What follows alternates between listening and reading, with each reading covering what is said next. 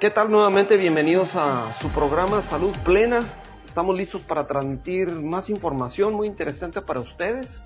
Información que mi colega Maribel Leiva, ¿cómo estás? Y yo juntamos para hacerles un programa entretenido y sobre todo que les deje algo que puedan aplicar, ¿verdad Maribel?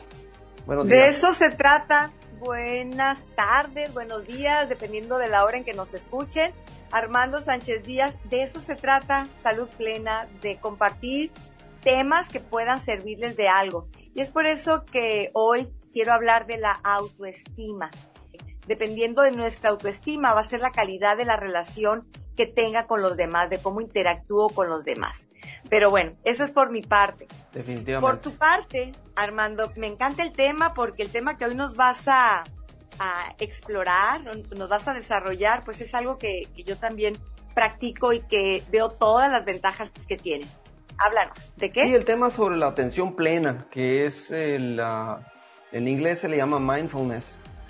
Pero antes de, de, platicarte un poquito sobre eso, porque es una experiencia, Maribel, les comento a las personas que nos escuchan que muchos de los temas que nosotros desarrollamos aquí, muchos de ellos no son eh, de, nuestra cartera de información, o sea, son temas que investigamos y que otras personas expertas en, en el caso los están exponiendo. Y entonces nosotros tomamos de esos temas con nuestra experiencia y se los podemos hacer participar a ustedes y algunas cosas entran de nuestra experiencia. Entonces lo que te voy a platicar ahora, Maribel, es, prácticamente de mi experiencia combinado con lo que he aprendido quizás en los últimos cinco años de mi vida. Cuando entrenaba para competir, Maribel, cuando entrenaba para competir en bodybuilding, entrené muchos años en el asunto, practicaba ya esto de la atención plena, porque este deporte del físico constructivismo lo que hace es que te pide concentrarte mucho en los movimientos y las repeticiones que estás haciendo. Entonces, cuando estás trabajando un músculo, estás muy concentrado en estar contando las 10 o 12 repeticiones que vas a hacer y en cada una te debes de meter y lo que está en tu entorno no te debe de distraer. Si esto lo, lo escucha una persona que simplemente va al gimnasio y no le ha agarrado la onda, entonces no va a saber de qué estoy hablando porque puede estar simplemente oyendo la música o en los gimnasios ahora que se prende la televisión, está la tele puesta y la persona está haciendo repeticiones, está viendo un programa en la televisión y está distraído con una conversación, etcétera, y nunca se mete en cada una de las repeticiones. Pero las personas que, que se dedican bien a este deporte del físico, constructivismo, se dan cuenta que cada repetición cuenta y nada más te concentras en esos números y estás pensando en ellos y en esa partecita pequeña de tu cuerpo. Bueno, eso yo lo practicaba hace muchos años, toda mi vida lo hice. Sin embargo, no es muy práctico para aplicarlo el resto de tu vida en el día. A lo que me refiero es que en el gimnasio estás un momento y debes de hacer el, tipo de transición a la vida externa para que te pueda ayudar estos, este tipo de ejercicio. Y si no conoces la conexión, pues nunca la vas a hacer, que es una de las partes que a mí me pasó durante muchos años. Iba al gimnasio y sí me desconectaba ahí mis repeticiones y los entrenamientos y lo que gustes, pero salía del gimnasio y ya lo que hacía en el gimnasio ya estaba desconectado del mundo real. No sé, yo creo que sí me explico, ¿verdad, Maribel? Fíjate, yo sí te lo entiendo, pero no sé si, si las personas que no están tan familiarizadas con esto de la atención plena lo están captando, pero lo que tú quieres decir es, una vez que ya estabas fuera del entrenamiento, entonces te perdías, ya no estabas en el aquí y el ahora. ¿A eso te refieres? Exactamente, porque exactamente le pegaste en el centro. Entonces, la cuestión está del entrenamiento de mindfulness o de, o de tener atención plena es vivir el momento que estás viviendo en este instante cada día. Por ejemplo, ahorita eh, tú y yo estamos grabando este programa. Le quiero decir a las personas que es domingo. Maribel, ¿estás en la casa de tus papás o en tu casa? Estoy en casa de mis papás ahorita. Y yo estoy grabando desde el consultorio. Y ahorita Maribel y yo estamos muy concentrados, concentrados en hacer el programa y lo que está pasando. no hay nada que nos distraiga. Entonces tenemos atención plena en esto. Estamos trabajando para ustedes. Pero eso debemos de ser, de hacer en cada etapa de nuestra vida.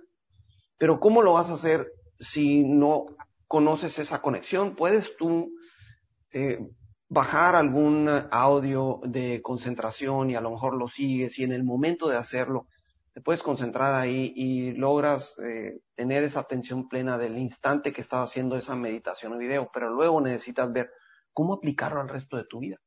Entonces te voy a enseñar tres eh, técnicas muy sencillitas de cómo aplicarlo, que son cosas, trucos que yo aprendí a hacer y por ahí después encontré que otros los hacían. Uno de ellos, ahí te va muy sencillo y lo puedes hacer en tu casa, es no salgas de una habitación hasta que termines lo que vas a hacer ahí.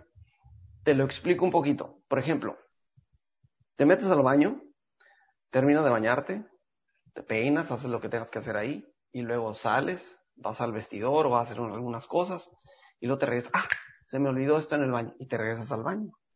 Y luego otra vez sales y unas cosas del cajón y otras cosas mueves y luego te, ah, ¿te acuerdas? Y te regresas al baño. Entonces, estás, vas y vienes al baño. Pero si tú estás, por ejemplo, terminas de bañarte y estás ahí en el baño, no salgas de esa habitación hasta que termines de hacer todo lo que te corresponde hacer ahí. Y es un ejercicio mental que realmente necesita concentración para que no te falte de hacer nada de lo que tengas que hacer en ese lugar. Igual en la recámara. Por ejemplo, entramos a la recámara, ¿no? A hacer algo. Y luego pensamos, ¿a qué vine? ¿Sí o no? ¿Te sí. ¿Sí? Sí, sí, pasa. Ajá. O saliste de la recámara y dices, ay, se me olvidó el café ahí, en la recámara. Y ahí vas de regreso por el café. ¿Sí? Cuando estás, por ejemplo, arreglando la casa o lo que sea. Entonces, no salgas de la habitación, es un ejercicio. Hasta que termines de hacer todo lo que vas a hacer ahí y entonces te sales. Lo que vas a encontrar a veces es, es un poquito de desesperación porque puedes pensar que ya quieres hacer lo que sigue. ¿Sí? Pero si haces lo que sigue, entonces lo único que va a hacer es que te desconectes de lo que estás haciendo ahorita porque estás tratando de pensar en qué sigue sin ver lo que estás haciendo en ese instante. Entonces, no salgas de una habitación hasta que termines de hacer lo que vas a hacer ahí. Esa es una. Otra, no salgas de tu casa eh, o no regreses tomando en cuenta que nada se te debe de olvidar. Por ejemplo, muy de moda ahorita. Salimos, ya estamos en el automóvil, ya vamos a media cuadra lejos de la casa, el cubrebocas se me olvidó. Regrésate por él, ¿sí? Sí. O las llaves de la oficina, a mí me pasaba, a mí me pasaba antes. O se me olvidaron, no sé, cuando íbamos al otro lado los pasaportes. sí. Entonces, no salgas de tu casa hasta que estés convencido de que todo lo tienes y te, y es un ejercicio que debes de tomar en cuenta, sí te vas a subir al auto a ver, no se me olvidó esto, es un ejercicio.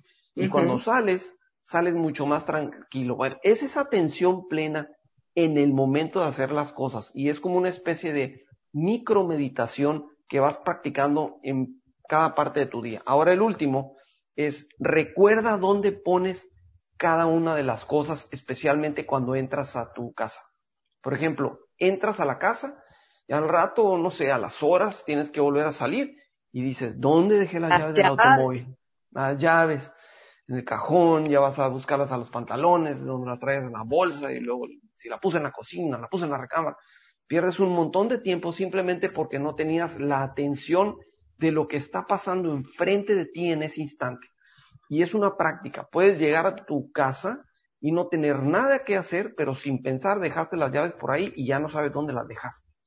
Pero si tienes la atención de dejar las llaves en una parte, ahora como práctica, diferente, por ejemplo, cada que llegues las dejo en la cocina, ahí las dejé. Y luego la siguiente vez las voy a dejar encima de la recámara en el buro. Que no te lo recomiendo porque hay que ser más organizado, ¿no? Pero ese es como un juego. y, ya cuando vayas a salir, te acuerdas, las llaves las puse en el, ah, en el buro. Y vas y las tomas de ahí. Entonces, recordando dónde pusiste cada cosa que vas a poner, esa es una atención plena, estás viviendo en el momento, son pequeños ejercicios. Claro que las técnicas de, atención plena son eh, más abundantes si te sientas en, una posición, etcétera, y te enseñan a hacer varias cosas. Pero eso son, esa es atención plena, es lo que te estoy diciendo. Entonces, practíquenlo, no lo tomen en, así como broma, créanme que es un ejercicio mental de atención plena y vas a tener un día, te lo aseguro, poco a poquito, un poquito mejor. Oye, excelente, ¿eh? Sí, bien lo dices, como, como ejercicios de mindfulness, pues hay muchísimos, pero esto que estás diciendo, estos tres ejemplos son básicos en el, en el día a día y que nos van ayudando a ejercitar la mente. Eso es, bien lo dices, son ejercicios mentales para estar en el aquí y el ahora. Muy bien. Oye, Maribel, platícanos entonces sobre este tema de la autoestima, que la verdad es que yo siento que a veces nuestra autoestima puede cambiar de un día a otro. Antes de empezar el programa dijiste en alguna etapa de, nuestra vida, pues probablemente tengamos una mejor autoestima eh, durante una etapa que otra etapa, pero también yo siento que cambia, eh, puede cambiar en el, en el, caso de los días, puede variar un poquito, o incluso, incluso dentro de las 24 horas, corrígeme si estoy equivocado. Completamente cierto, así es. Es algo que está en constante movimiento, mm, ¿no? esa es la eh, está en constante movimiento. Fíjate que la autoestima pues es algo natural, es decir, nosotros nacemos con la autoestima. Los bebés cuando nacen llegan a, este mundo y ellos empiezan a explorarse y entonces ves al, bebito recién nacido que luego descubre su manita y está maravillado viendo su manita y se toca y empieza a explorar. Y luego ese bebé eh, siente confianza en sí mismo y es por eso que se empieza a dar vueltas y luego a querer gatear, eh, quiere pararse tiene confianza en que puede hacer más cosas y quiere hacer más cosas. Es decir, nosotros nacemos con una autoestima saludable. Eh, empieza a convivir con otros bebés y no se está preguntando por qué él es más grande que yo, por qué él es más fuerte o por qué él está más bonito, por, nada. Ellos se sienten satisfechos de quién soy y, conviven en armonía con los demás. ¿Qué es lo que va pasando con nuestra autoestima? Que vamos adentrándonos en el mundo empieza a sufrir cambios y puede fortalecerse. Así es, bien lo dices. Puede fortalecerse o puede deteriorarse, dependiendo de la educación que estamos recibiendo por parte de nuestros padres. Es decir, que sí depende nuestra autoestima de niños, depende de nuestros padres. Y, la función, eh, pues, de los padres, o más bien la intención, no es mala. Lo hacen porque nos están educando, lo hacen con, con todo el amor para que veamos que algo estamos haciendo mal y para corregirnos y lo hacen con amor, pero no se están dando cuenta que tal vez no es el camino, no es la manera y sí está dañando nuestra autoestima. Sí, yo tenía una maestra en quinto año que nos acomodaba en el grupo dependiendo de las calificaciones. Fíjate qué mal. Ah, fíjate. el, el, alumno que tenía el 10 lo ponía, estaban ordenadas las filas. ¿Te acuerdas? En las, antes en las primarias eran un montón de alumnos. sí, sí. Éramos grupos como de 60, ¿no? Un chorro. Y había una fila, era la fila de los dieces, y luego la de los nueves, ocho, siete, así hasta los burros los de los cinco, ¿no? Ahí está. Pero era tan malo eso para los burros, por decir así, que para los aplicados. Recuerdo que te voy a ser franco, yo andaba en, siempre como a la mitad. a la mitad y a veces bajaba poquito y arriba. Y, y sí me preocupaba, Maribel. Dije, a veces quedaba, y ojalá y no quede más abajo de la mitad, decía, ¿verdad? Y recuerdo muy bien que una niña que siempre estaba al punta de la fila de los dieces, porque era 10 y luego era, era 9.9 y así iba bajando. De, siempre estaba en la fila de los dieces, pero quedó en la fila de los dieces pero como a la mitad abajo. Pues fue el pésimo día de su, se puso a llorar claro. porque bajó, el bajó el ranking. Pues. Fíjate. Y, que ni a pensar, ojalá yo estuviera donde estaba ella, dije, todo el tiempo, no podía. Sí, es tan malo esto porque es ahí donde empiezan a, a, etiquetarte, ¿no? Claro. Y entonces nos creemos esto, fíjate lo que le pasaba a esta niña. Primero hay que entender, si estamos hablando de autoestima, pues empezar por el concepto, ¿no? ¿Qué entendemos por autoestima? Y, por autoestima puede ser el concepto que tenga de mí mismo, la valía que yo crea que tengo en relación a todos estos pensamientos que he ido teniendo a lo largo de mi vida, las emociones, eh, las experiencias en torno a mí, mis pensamientos, emociones a lo largo de mi vida.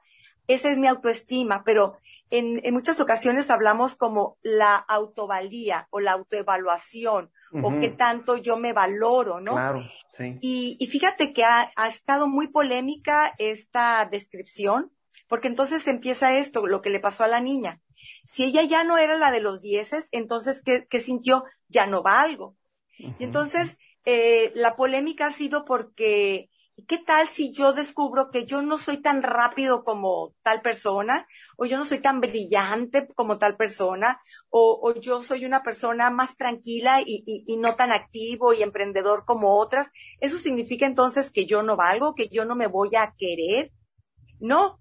Y viene el otro concepto de autoestima que es independientemente de cómo te desenvuelvas en la vida y qué logros tengas, tú vales solo por ser y no por el hacer. Yo estoy más de acuerdo con este concepto de la autoestima. La autoestima es qué tanto me quiero yo, qué tanto me quiero y me acepto, ¿no? Y con el ejemplo que tú nos diste, esta niña se estaba aceptando y queriendo en razón a sus funciones, a sus eh, logros. Y es ahí sí. donde nosotros podemos empezar a, a tener una autoestima dañada porque yo veo que otros son más inteligentes que yo o que otros este, son más veloces que yo y entonces creo que o yo soy torpe o yo soy tonto. Y nada que ver, cada quien es diferente, cada persona es distinta. Bueno, para concluirte lo de la historia, en, en muy pocas ocasiones yo subía porque no era un niño muy dedicado, la verdad me gustaba jugar. Pero sí, sí en, en, en algunas de las ocasiones me fui hasta la fila de los dieces, María fui hasta allá uh -huh. y me quedé ahí como ranqueado, por decir así. Me quedé ahí como tres semanas. Puta Maribel, me sentía como pavo real. Ajá, claro. Y eso también es malo, pues, o sea, ya, ya, ya los, los burros que se juntaban conmigo, ya, ya, no me pelaban. ¡Ey! decía, espérenme, ustedes son mis amigos. ya no podía jugar con ellos. No, no, ahora tú júntate con aquellos. No, no, ya no. Y es que fíjate, dicen, me sentía como pavo real. Claro, claro que nuestra autoestima es donde te digo que es mo movible, sí, moldeable. Si mucho. yo tengo un logro, si obtengo una satisfacción, se eleva mi autoestima. Pero una autoestima sana y fortalecida es aquella que aún cuando no me esté yendo tan bien, yo me sigo queriendo y apreciando igual, porque Exacto. sé que valgo solo por ser y no por el hacer. Sí, exactamente. Y esto es parte de la madurez. Lleva, esto lleva todo un camino, bien lo dices, es con la madurez y no con los años, ¿eh? No. Porque puede haber personas que lleguen a los 60, 70 años y inmaduros y con baja autoestima. Siguen Así acomodados es. en la fila de los 10, los 7 y los 5. sí, tiene que ver con, con, la madurez. Y bueno, hay diferentes tipos de autoestima. Eh, entendamos que puede haber esta autoestima baja, una autoestima que se conoce como alta o saludable y una autoestima inflada. Bien, son los tres tipos, ¿no? De, autoestima. ¿Cómo podemos distinguir un, una autoestima baja o cuáles son las características? Puede ser ataques de ansiedad, personas que, que constantemente tienen ataques de ansiedad. Esto es porque sienten que son vulnerables, eh, se sienten de cierta manera débiles, vulnerables y entonces eh, tienen temor a lo que puede ocurrir, no se sienten con un, con un control de, de, ellos, de su persona. Entonces, esto nos está hablando de una baja autoestima. ¿Qué tan sensible soy a la crítica de los demás? Ya, se conoce sí. también como la ley del espejo. Eh, los demás me están reflejando a mí mismo. Y entonces, uh -huh. eh, vamos a decir algo, una persona que eh, le dicen, tú eres un egoísta, y se enoja muchísimo porque le dicen que es egoísta, ¿no? Sí. Significa que de manera inconsciente sabe que es que egoísta. Sí lo es. Sí. Que uh -huh. sí lo es. Sí. Alguien se lo señaló, le tocó esa parte de él que él no quiere aceptar y entonces reacciona con mucho enojo. Nosotros podemos aprender mucho de nosotros, Armando, si nos ponemos a reflexionar qué es lo que me molesta. En lo que me molesta, tenemos mucho autoconocimiento. Hago esta invitación porque de veras nos vamos a sorprender de, de que eso que me molesta, tal vez en el fondo sí lo tengo, y es algo que no acepto y no me gusta reconocer. Bien, entonces esta puede ser otra manera de, de demostrar una baja autoestima. Otra puede ser el perfeccionismo y la autoexigencia eh, llevado ya a un límite donde me causa también eh, ansiedad o me dificulta en la vida. ¿Qué hay detrás de un perfeccionismo así muy marcado? Eh, lo que decíamos que el ejemplo que dabas de esta niña que estaba en los puros dieces y luego en el 9.5, pues no. ¿Por qué? Porque siente que su valor depende de sus logros. Otra puede ser el negativismo y la falta de deseos de vivir. Ahí, bueno, ya estamos hablando de una depresión. Y siempre cuando hay una depresión hay una baja autoestima. Generalmente ahí hay, hay, hay tres elementos que se le conoce como la triada cognitiva, que es una baja percepción o un, pensamiento negativo sobre mí mismo, sobre mi entorno y sobre el futuro. Bueno, entonces siempre en una depresión hay una baja autoestima. Estos pueden ser algunas de las maneras de distinguir cuando una persona tiene una baja autoestima. Por supuesto, también cuando hay una actitud de autolesiones, ¿no? Autodaño. Eh, por ejemplo, un beber en exceso, eh, el cutting en los adolescentes, que es una práctica frecuente, es también, es una baja autoestima. ¿Sí? ¿Me querías decir algo? ¿El, el qué dijiste? ¿El cutting? El cutting. El cutting son autolesiones. Personas. Ah, cortarse. generalmente, eh, otra de las características de una baja autoestima, cuando no sabemos poner límites, cuando no sabemos decir no, cuando queremos quedar bien con todos, porque tememos el rechazo. Y es esta manera de decir, este, eh, tengo que ganarme la aceptación de los demás, porque si no, pues me voy a quedar solo o, o entonces no valgo, ¿no? Y, y le doy más valor a los demás y a las necesidades de los demás que a mis propias necesidades, gustos y preferencias. Entonces, ahí también es una manera de detectar eh, cómo está mi autoestima. Si yo hago cosas en contra de mi voluntad, pero por agradar a otro, aguas. Señal de que tengo que trabajar en mi autoestima. Ahora, una autoestima inflada. Una autoestima inflada es una persona que se sobrevalora, digamos, ¿no? Que se cree eh, que todo lo puede hacer, que todo está muy bien, que no se ve defectos y que es superior a los demás. Esto tampoco es sano. De hecho, mm, el, fondo de una persona así es una baja autoestima. ¿No cae eso en el narcisismo? Sí, exactamente. Pudiéramos estar hablando de un trastorno de personalidad narcisista. Bien, entonces lo saludable sería la autoestima alta y sana. ¿Y cómo es esta autoestima alta y sana?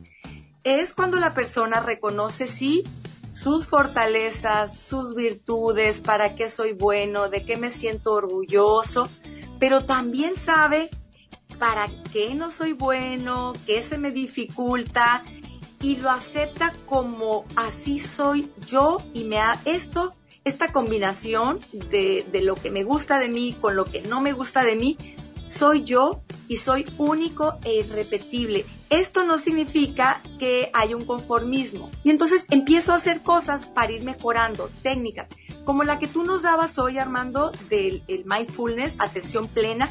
Nosotros podemos ir ya reconociendo que yo tengo una debilidad, pero no por esto yo me quito el amor propio, eh, esto es lo que entendemos entonces por una autoestima eh, saludable. Mi pasado no me determina. Yo puedo ir construyendo mi presente y mi futuro y entonces ya la responsabilidad ya es mía. Entonces el trabajo que tenemos que hacer para aumentar nuestra autoestima sería autoconocimiento. Y un ejercicio que nos puede ayudar es un ejercicio que yo le llamo luz y sombra, pero cada quien le puede llamar como quiera, fortalezas y debilidades. En una hoja la vas a dividir en dos columnas. De un lado ponle luz y en la otra sombra. Y en la luz es virtudes, valores, todo lo que se te da bien y de lo que te sientes orgulloso, lo que te gusta de ti. En la sombra es lo que no se me da bien, lo que no me gusta de mí. Cuando ya veas todo y veas todo lo que te gusta de ti, todo lo que no te gusta de ti, entonces valóralo como esta es una combinación única en el mundo. No hay otra persona que tenga exactamente y en la misma cantidad estos elementos. Y desde ahí ya, ya nace algo de, pues, único y especial e irrepetible. después de, de esto y ver en la lista de lo que no me gusta, lo que te decía, que de esto tengo que aceptarlo, porque no puedo cambiarlo y para qué desgasto mi energía en algo que no puedo cambiar y que no me hace bien. Y ver que sí puedo mejorar y con esto aumentar mi autoestima y me haga funcionar mejor y sentirme mejor conmigo mismo, conmigo mismo, no por agradar a los demás. Bien, entonces este ejercicio de luz y sombra o defectos y virtudes me ayudan al autoconocimiento, que te digo es muy importante para poder quererme. Otro ejercicio que también sirve es busca una fotografía tuya de cuando eras niño, de cuando eras niña. No, busca una fotografía, buscar una fotografía nuestra y ver esa fotografía con tiempo, ver a ese niño, a esa niña en ese momento de, su vida y verlo a los ojos y, y, ver qué nos despierta ese, ese niño, esa niña. Y casi estoy seguro que nos va a despertar una compasión, una comprensión. Y estoy casi segura que ninguno de nosotros le diríamos a ese niño, a esa niña, tienes que ser como tal para que valgas. Tienes que lograr esto para que tú valgas. Al ver nuestra imagen de cómo éramos de niños, que éramos nuestra pureza, nuestra esencia, es decir, nuestro temperamento, que es lo que te digo que viene en la genética, nuestra esencia pura, nos vamos a dar cuenta que valíamos, en ese momento valíamos solo por ser. Y, y, muchas veces nosotros podemos ser comprensivos con otras personas, podemos ser comprensivos con nuestro mejor amigo, pero con nosotros somos muy duros y nos exigimos mucho para, para realmente sentir que merecemos. Así que les dejo estos dos ejercicios. Uno, autoconocimiento con la lista donde yo entienda muy bien lo que me gusta de mí y acepte también lo que no me gusta de mí, que sí lo tengo, que no lo niegue. Y el ejercicio de verme como cuando era niño. ¿Cómo se puede demostrar que creció mi autoestima? Cuando me hacen un comentario y no me lo tomo tan personal y no me enojo tanto o no me siento tanto. Están más equilibradas mis, mis emociones. ¿Cómo me doy cuenta que creció mi autoestima? Cuando yo empiezo a relacionarme con personas con las que me siento a gusto y empiezo a alejarme de esas personas que yo detecto que lastiman mi autoestima porque, y llamamos nosotros personas eh, tóxicas, ¿no? Pero personas tóxicas no son más que personas que tienen una muy baja autoestima y que entonces lo que ellos están haciendo es sobrevivir en su propio mundo y muchas veces por eso lastima la autoestima del otro. Para ellos, yo a ti te bajo para yo sentirme arriba. Entonces, cuando yo empiezo a detectar este tipo de, conexiones y empiezo a volverme una persona eh, más eh, ¿cómo diría? Natural. Yo tengo muchos amigos de la infancia eh, y cuando estoy con ellos siento que me puedo comportar naturalmente como era antes porque ellos se comportan así conmigo. Entonces estamos en un ambiente de confianza. Sin embargo, cuando eh, me reúno con personas que conocí hace poco, entonces ahí no me puedo desenvolver con ellos tan naturalmente como con mis amigos de infancia, pues llevas ya cierta cara para mostrarle, sobre todo si es cuestiones de trabajo, de negocio. Entonces, yo creo que hay una, una parte en medio, ¿no? Donde uno debe de comportarse. Sí, y lo más importante es reconocerlo. Cuando yo me reconozco, ay, ahorita me siento vulnerable con estas personas o no me siento tan, tan cómodo, en lugar de ponerme una etiqueta de, ay, este, soy un tonto, o ay, este, soy un, un este, poco comunicativo. En lugar de ponerme etiquetas de autocrítica, digo, ya me estoy sintiendo así, y está bien, es parte de mi personalidad. Hay, hay lugares, ambientes donde me siento más, más seguro, más a gusto y hay otros donde no. No pasa nada, es parte de mí. Es parte de la madurez. Es parte, es, es parte de, mí. Este, y del autoconocimiento. De mis limitaciones, ajá. Y no pasa nada. Esa es la autoestima. Una autoestima eh, sana no significa que yo me sienta a gusto siempre. No, pero significa que cuando no me siento a gusto, no por eso yo me autoetiqueto de que soy tonto, soy menos, valgo menos, este, soy lo que sea que me ponga de etiqueta. ¿Sí? Sino simplemente reconozco, me estoy sintiendo vulnerable, ahorita no me siento a gusto, este, me están entrando mis miedos. Es el autoconocimiento y que no me quita mi valor y amor propio. Así es. Sí, la palabra que ahorita estaba buscando era selectivos. Nos volvemos o se vuelven personas más selectivas al saber de quién me voy a rodear, de quién sí, de quién no. Y más selectivos en todo, en qué ocupan su tiempo, en qué, con quién comparten su tiempo. ¿Por qué? Porque se aprecian, porque se aman y aprecian su vida, saben que tiene valor su vida, valor su persona y entonces la quieren cuidar y quieren disfrutarla. Sí, así es.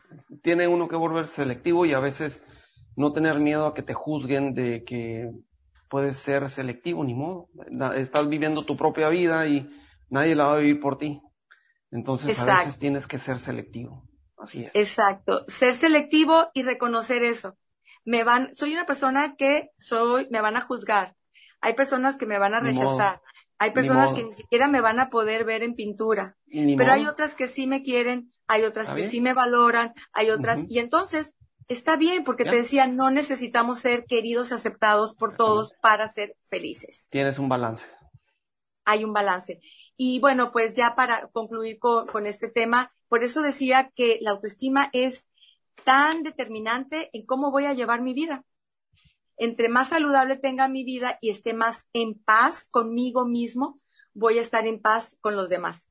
De hecho, hay una frase de Gandhi que dice, cuando una persona está en guerra consigo mismo, está en guerra con los demás. Y ahí estamos hablando, no estoy en paz conmigo, no me acepto, no tengo una autoestima sana, pues voy a estar en guerra con los demás, ¿no? Sí. Bien, pues a trabajar nuestra autoestima, porque te decía que es un trabajo que nos corresponde a nosotros y que es, es un trabajo que podemos ir haciendo poco a poco y parte del autoconocimiento es muy importante que si no están seguros de todo lo que Maribel le dijo, les dijo, les platicó sobre el autoconocimiento, busquen ayuda para, con un profesional para que realmente les haga ese, esa guía del autoconocimiento, porque uno solo a veces o es muy estricto para hacerse una evaluación o al contrario es muy blando. Entonces terminas exigiéndote demasiado en el autoconocimiento para, por decir, evaluar cómo eres, o eres demasiado blando que vas a decir, ay, soy bueno para todo. Entonces, pero si vas con una persona profesional, como en el caso un psicólogo, Maribel, no tienes que tener problemas para ir con, una, con un psicólogo. Simplemente vas y le dices, ¿sabes qué? Quiero saber cuáles son mis, mis debilidades y cuáles son mis, fuerzas para yo conocer en dónde estoy y cuál es mi autoestima, etcétera, etcétera. Básicamente eso, quiero autoconocerme mejor. Te aseguro que el psicólogo te va a llevar por el caminito correcto, tienes las herramientas para que hagas una autoevaluación muy buena y te conozcas mejor. Armando, qué bueno que lo mencionas. Sí, tenemos muchos puntos ciegos que no nos damos cuenta no y que vemos. otra persona nos lo puede hacer ver. Sí, yo he tenido trabajo de, terapia, yo, yo he estado en trabajos de terapia y, de ahí, de esa riqueza, pues pude, pude conocerme mejor, ¿no? Y, muchas, y muchas personas hacen este trabajo en terapia. Es cierto, qué bueno que lo recomiendas, porque sí tenemos puntos ciegos que, que nos va, hemos crecido tanto con ellos y los tenemos tan, tan ocultos, tan en, el inconsciente, que nos es muy difícil verlos. Y otra persona, bajo terapeuta, así es, terapéutico, no, nos puede ir ayudando. Bien, pues esta es eh, el, el, tema el día de hoy. Espero que les pueda ser de, de utilidad de alguna manera. Eh, por lo pronto, yo Armando, ahorita que ya llegó la hora de comer, voy a practicar la atención plena, que eso es muy importante. Eh, cuando estés haciendo algo, concéntrate en eso y disfrútalo en el aquí y el ahora. Y hoy toco hamburguesas, así es que me voy a comer una rica hamburguesa y la voy a disfrutar plenamente. ¿Doble carne o con una carne nada más? ¿Doble queso o nomás un queso? Ay, déjame, déjame que me la coma como quiera. Yo le pongo carne, queso, lechuga, tomate, todo. Claro, si no comes hamburguesa muy seguido, hay que meterle con todo. Sí, no la como muy seguido. Así es. Armando, un placer haber compartido contigo y con todas las personas que, que nos escucharon. Y recuerden, pónganos seguir dependiendo de la plataforma donde nos hayas escuchado, en Spotify, eh, Apple Podcast o cualquiera. Ponnos ahí seguir y, la campanita de notificaciones y cada vez que subamos nosotros un nuevo podcast, ahí te va a llegar. No vas a tener que buscarnos. Maribel, en el siguiente programa les voy a platicar sobre la recuperación eh, física, que es un tema que me apasiona, que complementa al ejercicio, complementa la actividad mental y otras cosas. Entonces, búsquenos por ahí la próxima vez y de eso va a ser mi plática. Seguramente les va a gustar. Ay, qué padre. Mucho que seguir aprendiendo. Mucho. Pásala bien, abrazo Armando, abrazo a todos los que nos escuchan. Igualmente Maribel y provecho. Hasta pronto.